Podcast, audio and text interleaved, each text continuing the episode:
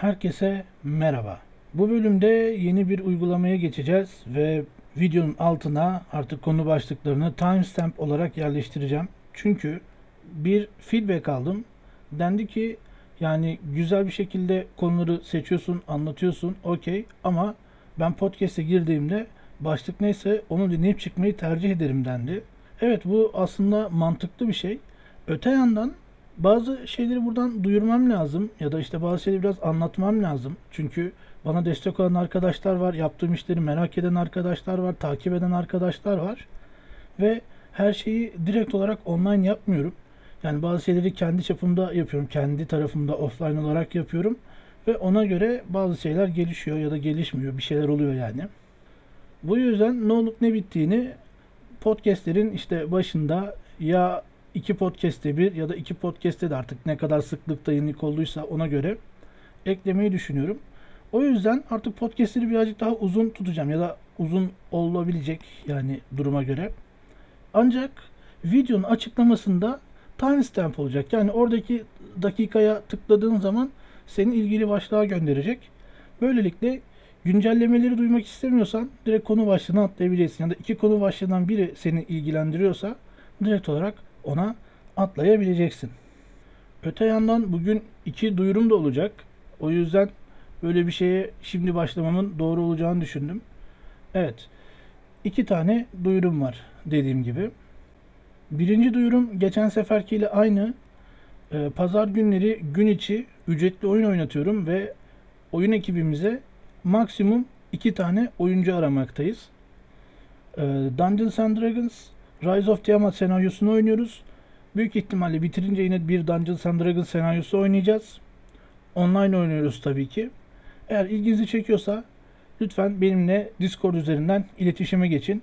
Discord üzerinden nasıl iletişime geçeceğiz derseniz de e, videonun açıklamasındaki linklerden Linktree olanına tıklayarak oradaki Discord linkini kullanıp sunucuya gelerek bana ulaşabilirsiniz. Yani beni bulmanız çok da zor olmayacaktır.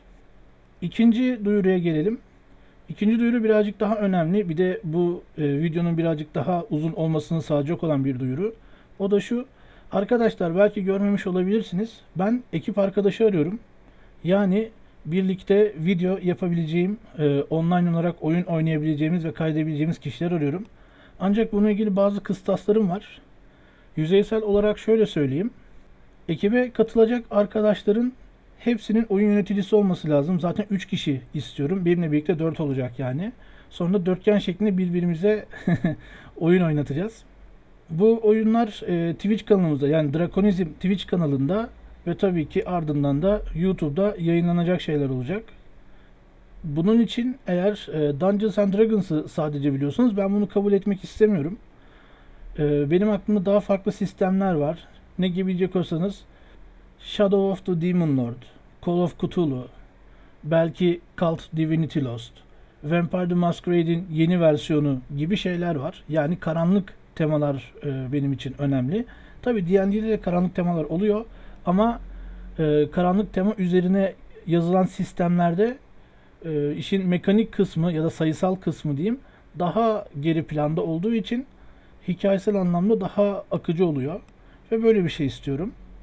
Tabii şu da var, eğer siz daha önce bu tarz farklı sistemlerde oyun oynatmadıysanız ama oynatmak isterseniz, yani ben çalışırım, öğrenirim, sen de biraz destek olursan bunu hallederiz, e, yayında da oynatırım diyebiliyorsanız bu da kabulüm. E, birlikte bakabiliriz, birlikte üstesinden gelebiliriz. Sadece bana oyun oynatın yeter. Yani ekibe oyun oynatın daha doğrusu yeter. Ben de bunun karşılığı olarak zaman zaman böyle tek atımlık yine bahsettiğim gibi karanlık temalarda belki Call of Cthulhu, belki Cult üzerine oyunlar oynatacağım ya da Vampire the Masquerade üzerine. Ayrıca yazmakta olduğum sistem olan Karanlık Dünyanın test oyunları da yine bu ekiple olacak.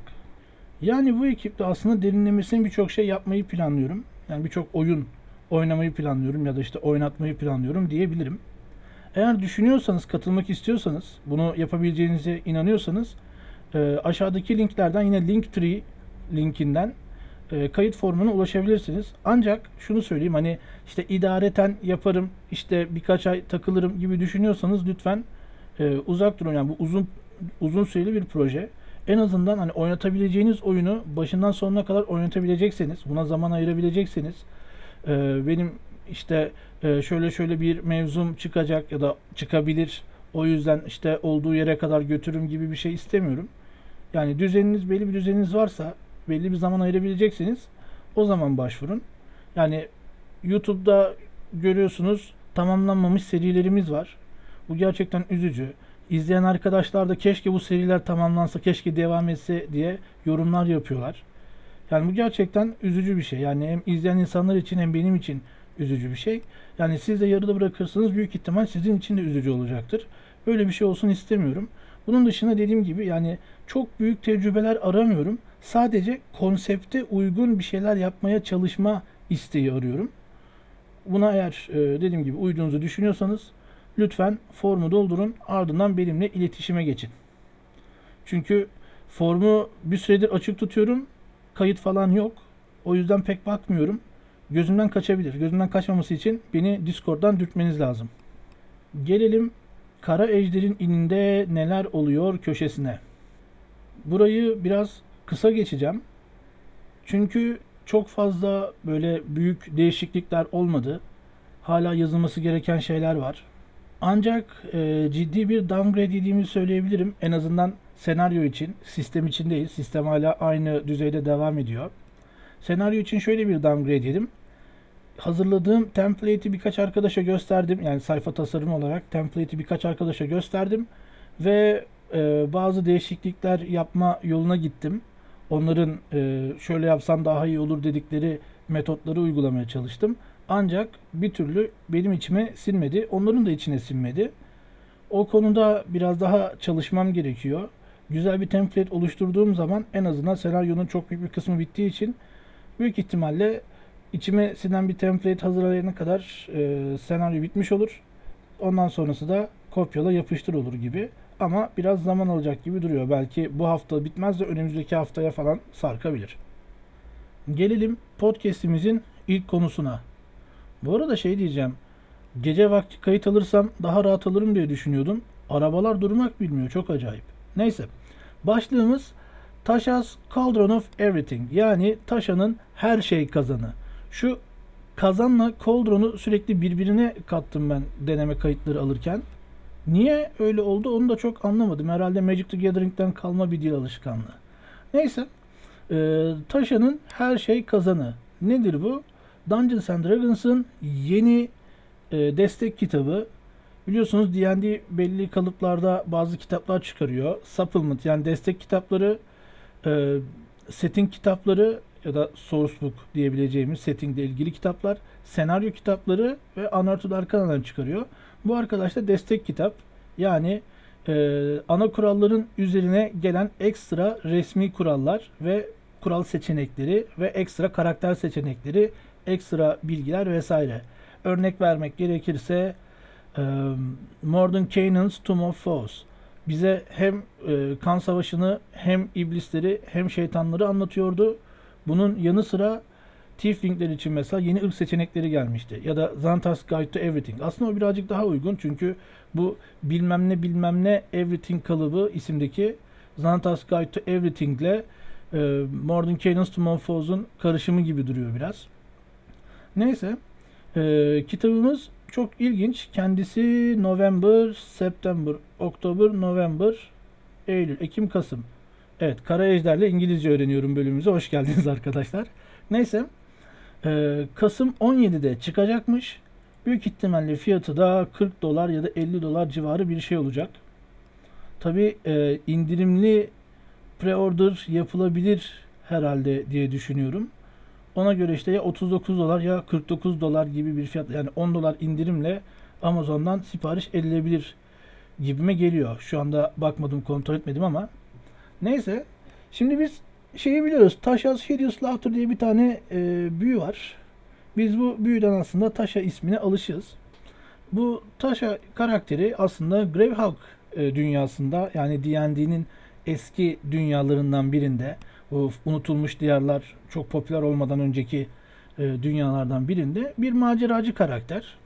E, kendisinin bir e, cadı görünümünde tasarımı var. Zaten kapakta da kendisini bir cadı olarak görüyoruz. Ancak e, Hobby Store özel kapağı benim açıkçası pek hoşuma gitmedi. Çünkü eski e, Hobby Store özel kapaklarına göre çok alakasız bir tasarım olarak duruyor.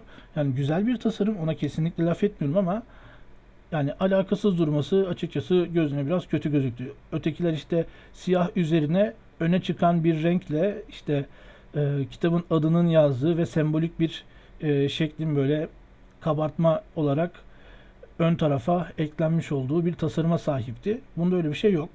Bunda alternatif artwork koymuşlar. İlginç geldi.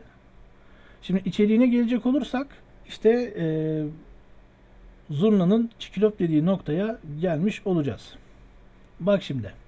Diyor ki Expanded Subclasses, yani sınıfların alt sınıflarına birkaç tane yeni seçenek gelecek. Bunun dışında e, Artificer da kendini gösterecek. Buradan neyi görüyoruz? Artificer artık e, resmi bir sınıf halini aldı. Artificer daha önceden Unearthed Arcana'da karşılaştığımız bir class konseptiydi. Hatta bir ara Wizard'ın alt sınıfı olarak denediler ama olmadı. Bunu böyle core bir sınıf olarak kullanmak istediler. Tabii Unearthed Arcana'lar sürekli değişti ve yani bir yıldan uzun, hatta birkaç yıldır sanırım Artificer'la ilgili uğraşıldı. Ancak e, anca şimdi tam böyle kıvamına oturdu herhalde. Şöyle bir şey var. Unearthed Arcana'lar test dokümanlarıdır. Yani sen orada denersin, onu denemek için bir oyun açarsın. Mekanikleri denersin. Oldu ya da olmadı, şurası güzel, burası kötü diye geri bildirim yaparsın. Çünkü bir hafta sonrasında e, anket yayınlıyorlar. O anket üzerinden de gelen geri bildirimlere göre sınıf üzerinde değişiklikler yapıyorlar. Sonra işte biz bu sınıfı çıkarınca şurası niye böyle, burası niye böyle ağlamayın demek için. Neyse.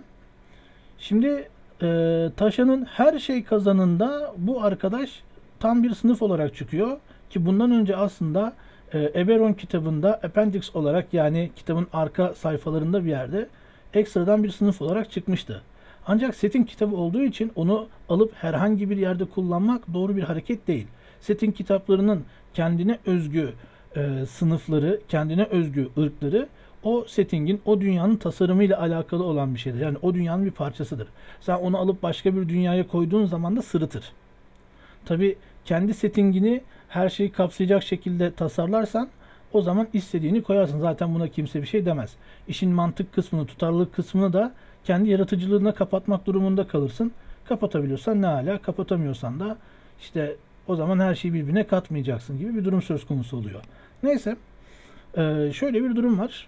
Artık Artificer resmi olarak e, genel Dungeons and Dragons'ın içerisine giriyor ve bu durumda bir core sınıf oluyor. Tabi Player's Handbook'taki yeri core dersek bu sanırım extended sınıf oluyor. Yani ekstradan eklenen, ekleme sınıf gibi bir şey oluyor. Ama güzel, on iki seçenekten on üç seçeneğe çıkıyor ve e, oyunların genelinde geçerli olacak bir kitap olacak. Şimdi bakalım. E, ikinci madde. İkinci maddede diyor ki More Character Options ve diyor ki burada yeni sınıf özellikleri, yeni feedler ve de bizim daha önceki podcastlerde konuşmuş olduğumuz e, karakterin ırksal özelliklerini değiştirebilme olayı. Şimdi burasını zaten daha önceden konuştuk, tartıştık. Ben bunu başka arkadaşlarla da konuştum. Yani çoğunluk garipsiyor. O zaman ırk seçmenin ne anlamı kaldığı gibi bir düşünce var.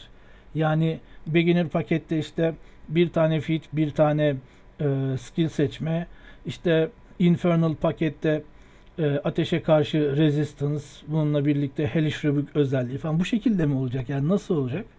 Bunu aslında birazcık da kitap çıktığında göreceğiz. Ama e, bir noktada insanların hoşuna gitmeyecek, bir noktada insanların hoşuna gidecek bir şey gibi. Yani yin yang gibi bir şey olacak sanki. Böyle elli elliye yakın bir şey olacak gibi. Bunun detaylarını dediğim gibi kitap çıktığı zaman göreceğiz. Bunun dışında yeni bir şey var. O da grup patronları. Yani anladığım kadarıyla e, bir birliğin başındaki kişi ya da işte e, ekibi kiralayan, ekibe işte görevlerini veren kişi ile alakalı bir takım perkler, bir takım e, görev tarzları gibi şeyler vererek Yani jenerik oyun oynatma, hemen işte ya canımız sıkıldı D and D atak bari. O zaman hemen işte iki üç tuşla hazır karakter yarattım. Ben de o zaman kitaptan iki üç maddeye bakarak sana hazır senaryo uydurayım e, metodu için üretilmiş bir seçenek gibi duruyor. Bunun detaylarını tabii ilerleyen zamanlarda daha net bir şekilde göreceğiz. E, bir sonraki maddemiz büyüler, artifact'ler ve de büyülü dövmeler, yani magic tattoo. Bu aslında e, bir açıdan güzel. Neden? Artık daha fazla büyü seçeneği olacak. E, büyülü dövme mekaniği gelecek. Bunun dışında daha fazla artifact ve büyülü eşya olacak. Bu evet güzel bir şey. Ama bir yandan da kötü. Çünkü zaten Dungeon Master's Guide'deki eşyalar, yani parasal değeri olanlar da olmayanlar da zaten kolay kolay bulunabilen şeyler değil.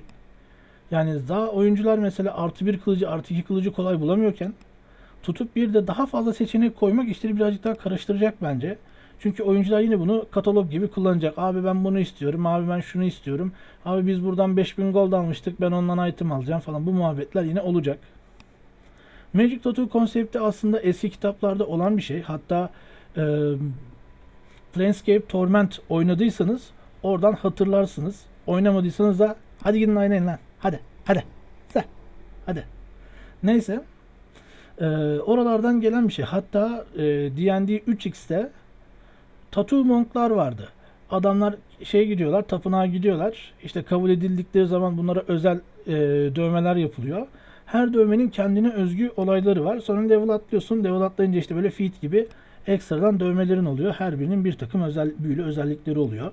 Güzel bir konseptti. Ama ben mesela şunu görünce şeye sinir oluyorum. Adamlar yeni bir şey yapmıyor ki. Eskiden günümüze konvertliyor. Eskiden günümüze konvertliyor. Hala yaratıcı yeni bir şey ortaya koyuyor. Burada yeni olan tek bir şey herhalde Artificer diye core class yapmak. Zaten e, third party içerik üretenler elli tane, altmış tane belki şu vakte kadar üç yüz tane, beş yüz tane core class e, denemesi yaptı. Yani bir tanesini al bir şey üzerinde oynasan mis gibi yapıp şey yaparsın, yani kitabına koyarsın. Adamına üç beş dolar bir şey atarsın. Olur biter. Yani çok fazla seçenek var. Bunları değerlendirmek lazım ama hala biz beş yıldır bundan uğraşıyoruz. Sonunda oldurduk demek için. Bir diğer e, şeyimize gelelim. Bir diğer e, maddemize gelelim. Expanded Rules Options diyor. Bunun içerisinde ne var? İşte sidekick, yardımcılarla alakalı olan kurallar, işte doğa ötesi ortamlardaki kurallar, işte doğal tehlikeler, büyük ihtimalle bunun içerisinde deprem, sel gibi şeyler var.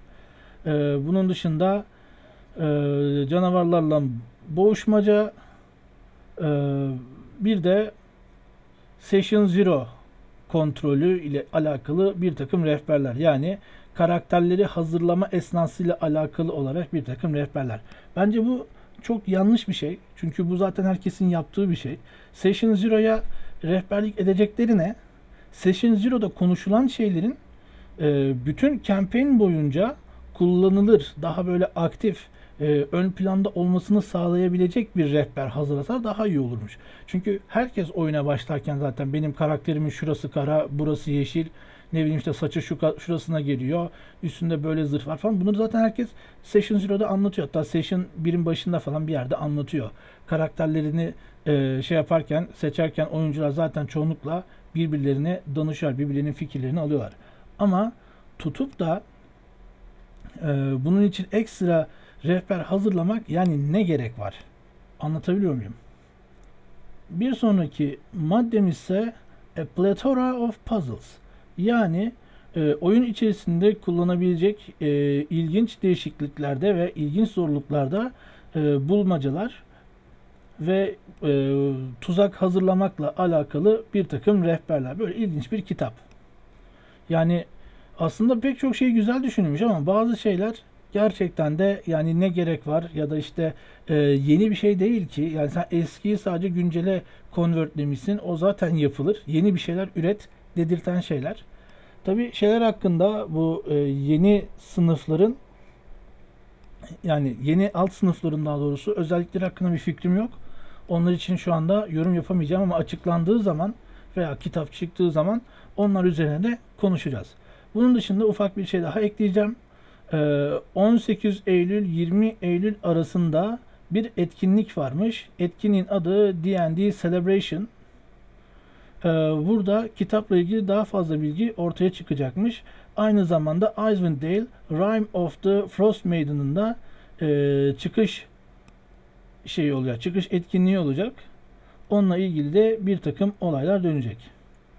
Bakalım ne çıkacak, nasıl bir şey olacak. Ben senaryoyu da merak ediyorum. Yani e, Avernus gibi iyice böyle işte bir yerden sonra boka saran bir senaryo mu olacak? Yoksa tamamen bizi tatmin etmeye yönelik bir senaryo mu olacak? Çünkü Icewind Dale zaten zorlu bir ortam. Ee, yanlış hatırlamıyorsam Chris Perkins'te bir yerde bir şey vardı. Ee, röportaj vardı. Şey demişti. Biz bu oyunu tasarlarken biraz böyle korku teması olsun. Yani soğuk, e, ıssız ve korku konseptini birleştirerek e, bir senaryo hazırladık. Oyuncuları çok tehlikeli şeyler bekliyor demişti. Umarım öyle olur. Bunu e, zaman içerisinde göreceğiz. Şimdi yeni kitap çıktı ya, o yüzden biraz zaman aldı. yirmi dakikayı aşmışız. Ki bir sonraki konumuzda da artık e, otuz dakikayı aşacağız gibi duruyor. Bu herhalde en uzun bölümümüz olacak. Diğer bölümleri de artık bu kadar uzun tutmamaya çalışacağım elimden geldiğince. Ama dediğim gibi hani açıklamada timestamp olduğu için oradan rahatlıkla takip edebileceksiniz. Neyse, geldik ikinci konumuza.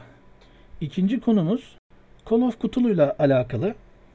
Şimdi bu aslında çok aşırı yeni ya da aşırı güncel bir haber değil. Chaosium yakın zamanda iki tane kitap çıkardı. Bunlar Maleus Monstrorum bir ve iki. Yani iki sayılık bir e, seri çıkardı. iki ciltlik. Bu kitaplarla ilgili biraz konuşmak istiyorum. Çünkü sizin düşüncelerinizi de aslında biraz merak ediyorum. Yani ne kadar aslında Call of Cthulhu biliyorsunuz ya da konsepte ne kadar hakimsiniz bilmiyorum. Ama görüşlerinizi yorumda belirtirseniz çok mutlu olurum. Sizin de fikirlerinizi, görüşlerinizi almak istediğim bir konu çünkü bu. Konu şu. Şimdi e, bunu güncel olarak seçmemin sebebi birkaç gün önce Facebook'ta e, Chaosium'un sayfasında şey paylaştılar. Kitap dijital olarak çıktı. E, basılacak olanlarda böyle işte kapak basımları gerçekleşmiş falan, kalitesine bakmışlar. Oo çok güzel işte, mükemmel oldu falan filan diye resim paylaşmışlar. Oradan bir kafama takıldı. Neyse, şimdi ilk kitapta şöyle bir şey var. İlk kitap direkt Monster and Minions üzerine, yani yaratıklar ve işte e, küçük minionlar, ne diyelim, hizmetkarlar üzerine. Hatta kitabın en arkasında e, yaratıklar için ve minionlar için karakter kağıdı düzeyinde e, not kağıtları var. Şimdi bu bence çok güzel bir tasarım olmuş. Çünkü kitap bayağı sayfa ve içinde yani birçok Lovecraftian yaratık var. Örnek vermek gerekirse mesela Deep One'ları anlatmışlar. Yani böyle bayağı bayağı anlatmışlar. Ama bununla birlikte içindeki alternatif versiyonları da anlatmışlar. Yani e, farklı hayvanlarla oluşan hibritleri falan anlatmışlar. Mesela işte Beloved of Cthulhu diye bir yaratık var. E, Dolphin'den çakma şey, Yunus'tan çakma e, Deep One'lar var. Bu tür şeylerle alakalı ekstra bilgiler yazmışlar. İşte bazı yaratıkların ortamlarıyla ilgili bilgiler yazmışlar. Tasvirleriyle ilgili detaylı bilgiler yazmışlar. Zaten birçok yaratığın e, görsel tasviri de kitapta bulunuyor. Şimdi Call of Cthulhu yedinci Edition kitaplarına hiç baktınız mı bilmiyorum ama tasarımı gerçekten güzel, gerçekten hoş. Yani göze hitap eden bir tasarımı var. E, yazı tipi falan da hoş, güzel, okunaklı. E, sayfa tasarım, daha doğrusu indeksleme anlamındaki tasarım da gayet hoş. Yani aradığını rahat bir şekilde bulabiliyorsun. Ee, bazı kitaplar gibi işte bilmem kaçıncı sayfaya git, oradan bilmem kaça geri dön, oradan işte bilmem kaça git tekrar falan, böyle uğraştırmıyor. Güzel tasarım. İçerik olarak da dediğim gibi beğendim. Çünkü kendi yaratığını yaratmaca veya işte yaratık olarak nasıl roleplay yaparsın, bunlar hep oyun yöneticisine yardımcı olacak detaylar. Bunlarla ilgili güzel bilgiler verilmiş. Ee, bu kısım güzel. Gelelim E, madalyonun diğer yüzüne. İkinci kitap Lovecraftian tanrıları anlatan bir kitap. Aslında fikir olarak güzel. Ancak işleyişte şöyle bir sıkıntı var. E, Lovecraftian tanrıları ya da tanrısal varlıkları diye, yani kozmik varlıklar, işte Cthulhu, Azathoth, e, Shub-Niggurath, Yog-Sothoth, Hastur. Böyle böyle varlıkları, yani yaratık demek de çok doğru değil, varlık diyelim. E, böyle varlıkları E, sayısal düzeye çekmiş. Yani bu ne gibi? Bu Dungeons and Dragons'ta herhangi bir tanrının karakter kağıdının olması gibi. Yani üç X Edition'da vardı da, yani üç X Edition zaten Power Play Edition'ıydı. O yüzden e, Call of Cthulhu'da böyle bir şeyle karşılaşmak beni açıkçası son derece üzdü. Çünkü diyelim ki işte bir şeyler oldu ve Cthulhu yeryüzüne geldi. Ulan zaten yeryüzüne bastığı zaman, uykusundan uyandığı zaman, e, çevresinin bilincine vardığı zaman sen senin zaten herhangi bir şey yapma imkanın yok. O yüzden o sayıların hiçbir anlamı yok. Anlatabiliyor muyum? Yani ne yaparsın? O sayıları koymazsın. İşte Cthulhu'nun böyle böyle özellikleri vardır dersin. Belli durumlarda tetiklenir dersin. O işte oyunu belki bir kademe, belki birkaç kademe zorlaştıran bir etki olur. Ama tutup da bak bu Cthulhu'nun karakter kağıdı, yenebiliyorsan yen demek hiç e, doğru bir şey değil. Yani şöyle diyelim, e, Call of, Call of Cthulhu'da biliyorsunuz ki e, zarlar yüzdelikle atılıyor ve düşük attığın zaman daha fazla, daha başarılı oluyorsun. Diyelim ki Cthulhu'nun yüz elli strength'i var. Normalde işte senin işte altmış strength'in, ne bileyim seksen strength'in falan olur. Ve bir noktada hard success atması lazım. Yani bu adam yetmiş altı attığı zaman zarında başarısız olacak. Ya da yetmiş beş attığı zaman başarısız olacak. Yani komik değil mi? O zaman şey oluyor işte. Cthulhu senden biraz güçlü oluyor. Ve sen birkaç kişi olarak... Dur sesim çatallaştı niyeyse. Evet sesim düzeldi sanırım. Ee, sen Cthulhu olarak tek başınayken karşına bir ekip geldiği zaman ve ekip sana karşı mesela üç kişi, beş kişi birbirinden yardım alarak sana karşı bir hamlede bulunduğu zaman tabii ki zarına bonus falan alacak ve seni indirebilecek. Yani bu anlama geliyor. Çünkü senin sayısal karşılığın var. Yani sen e, bir kombat olsa kombata ilk başlamayabilirsin. Böyle e, bir durum söz konusu. Bu beni çok rahatsız etti. Yani buradan da şey geleceğim. Siz oyunlarda böyle çok üstün olarak ele alınan yaratıkların e, sayısal değerlerin olması konusunda ne düşünüyorsunuz? Bak bununla ilgili de mesela e, yorum yazarsanız sevinirim. Yani sizce bu tür varlıklar böyle bir gizem olarak e, oyuncuların erişemeyeceği birer olgu olarak mı kalmalı? Yoksa bu dünyada kesinlikle varsa, bu oyun sisteminde kesinlikle varsa bunun sayısal değeri olmalı diye mi düşünüyorsunuz? Yani açıkçası ben tabii biraz e, Cthulhu fanatiği olduğum için bu mevzuya biraz gıcık oldum, biraz kıl oldum. Ama yani bu bana özgü bir şey mi yoksa böyle bir genel kanı var da ben de genel kanıya uygun mu düşünüyorum onu biraz merak ediyorum. Evet, e, otuz dakikada sanırım içeriğimizi bitirdik. Yani bu konuyu da bu şekilde açmak istedim. Tabii ki sizin yorumlarınızla aslında derinleşecek bir konu. Bu yüzden sonraki podcastlerimizde eğer yorum yazarsanız ki ulan yorum yazın işte. Yazın amk yazın. e, yorum yazarsanız bunun üzerine konuşabiliriz. Yani sizin yorumlarınızı okurum. Ona göre e, ben kendim bir şeyler söylerim falan. Bu konuların üzerine birazcık daha değinmiş oluruz. Mesela bir önceki podcast'te de yine aynı şekilde e, kendi tecrübelerinizle alakalı olarak yorumlar yazmanızı isterim. Galiba yakın zamanda oraya pek yorum gelmeyecek gibi. O yüzden artık e, ileriki zamanlarda yorum gelirse onları değerlendireceğiz. Yani biraz ileriye dönük olacak. Artık böyle haftalık haftalık olmayacak. Yani yorum inceleme şeyi ama büyük ihtimalle sizin için haftalık gibi olacak. Çünkü ben mesela kaydı yaptım. Yayınladım. İşte bundan mesela üç ay sonra yorum gelecek. Ondan sonraki hafta işte ya bizim şöyle şöyle bir mevzu vardı ona böyle bir yorum gelmiş deyip değerlendirebiliriz. O zaman podcast'in içine bir de sizden gelenler bölümü ekleriz. Onu da zaten şey yaptığım için timestamp'te işaretlediğim için rahat bir şekilde hallederiz. İsteyen geçer, isteyen dinler. Evet, e, genel olarak konularımız bu şekildeydi arkadaşlar. Yani çok böyle aşırı güncel şeyler değil ama farklı farklı şeyler, üzerine değinilmesi gerektiğini düşündüğüm şeyler. Yani biz burada belki bir başlığı inceliyoruz ama o başlığın altında her zaman için bir ideoloji var. Her zaman için bir tasarım mantığı var. Ve bunlar bize ne kadar yatkın, ne kadar değil. Yani neler oluyor, neler bitiyor. Bunları konuşmak gerektiğini düşünüyorum. Eğer podcastlar hoşunuza giriyorsa arkadaşlarınızla paylaşın. Onların da öğrenmek istedikleri ya da takip etmek istedikleri konular olabilir. Belki paylaşmak istedikleri mevzular olabilir. Yani daha fazla kişiye yayılmamızda her zaman için e, avantaj var. Bunun dışında dediğim gibi yani konuşmamı istediğiniz, üzerine araştırma yapmamı istediğiniz veya fikirlerimi söylememi istediğiniz konular varsa lütfen onları yorumlara yazın. Başka söyleyebileceğim bir şey var mı? Bir de Discord'a gelin. Discord'da zaman zaman takılıyoruz, bir şeyler yapıyoruz ve genel olarak birçok duyuru Discord'a gidiyor. Bunun dışında fazla söyleyecek bir şey kalmadı. Umarım bölümü beğenirsiniz. Yorum yazmayı unutmayın. Bak onu bir kez daha söylüyorum. Haydi görüşürüz.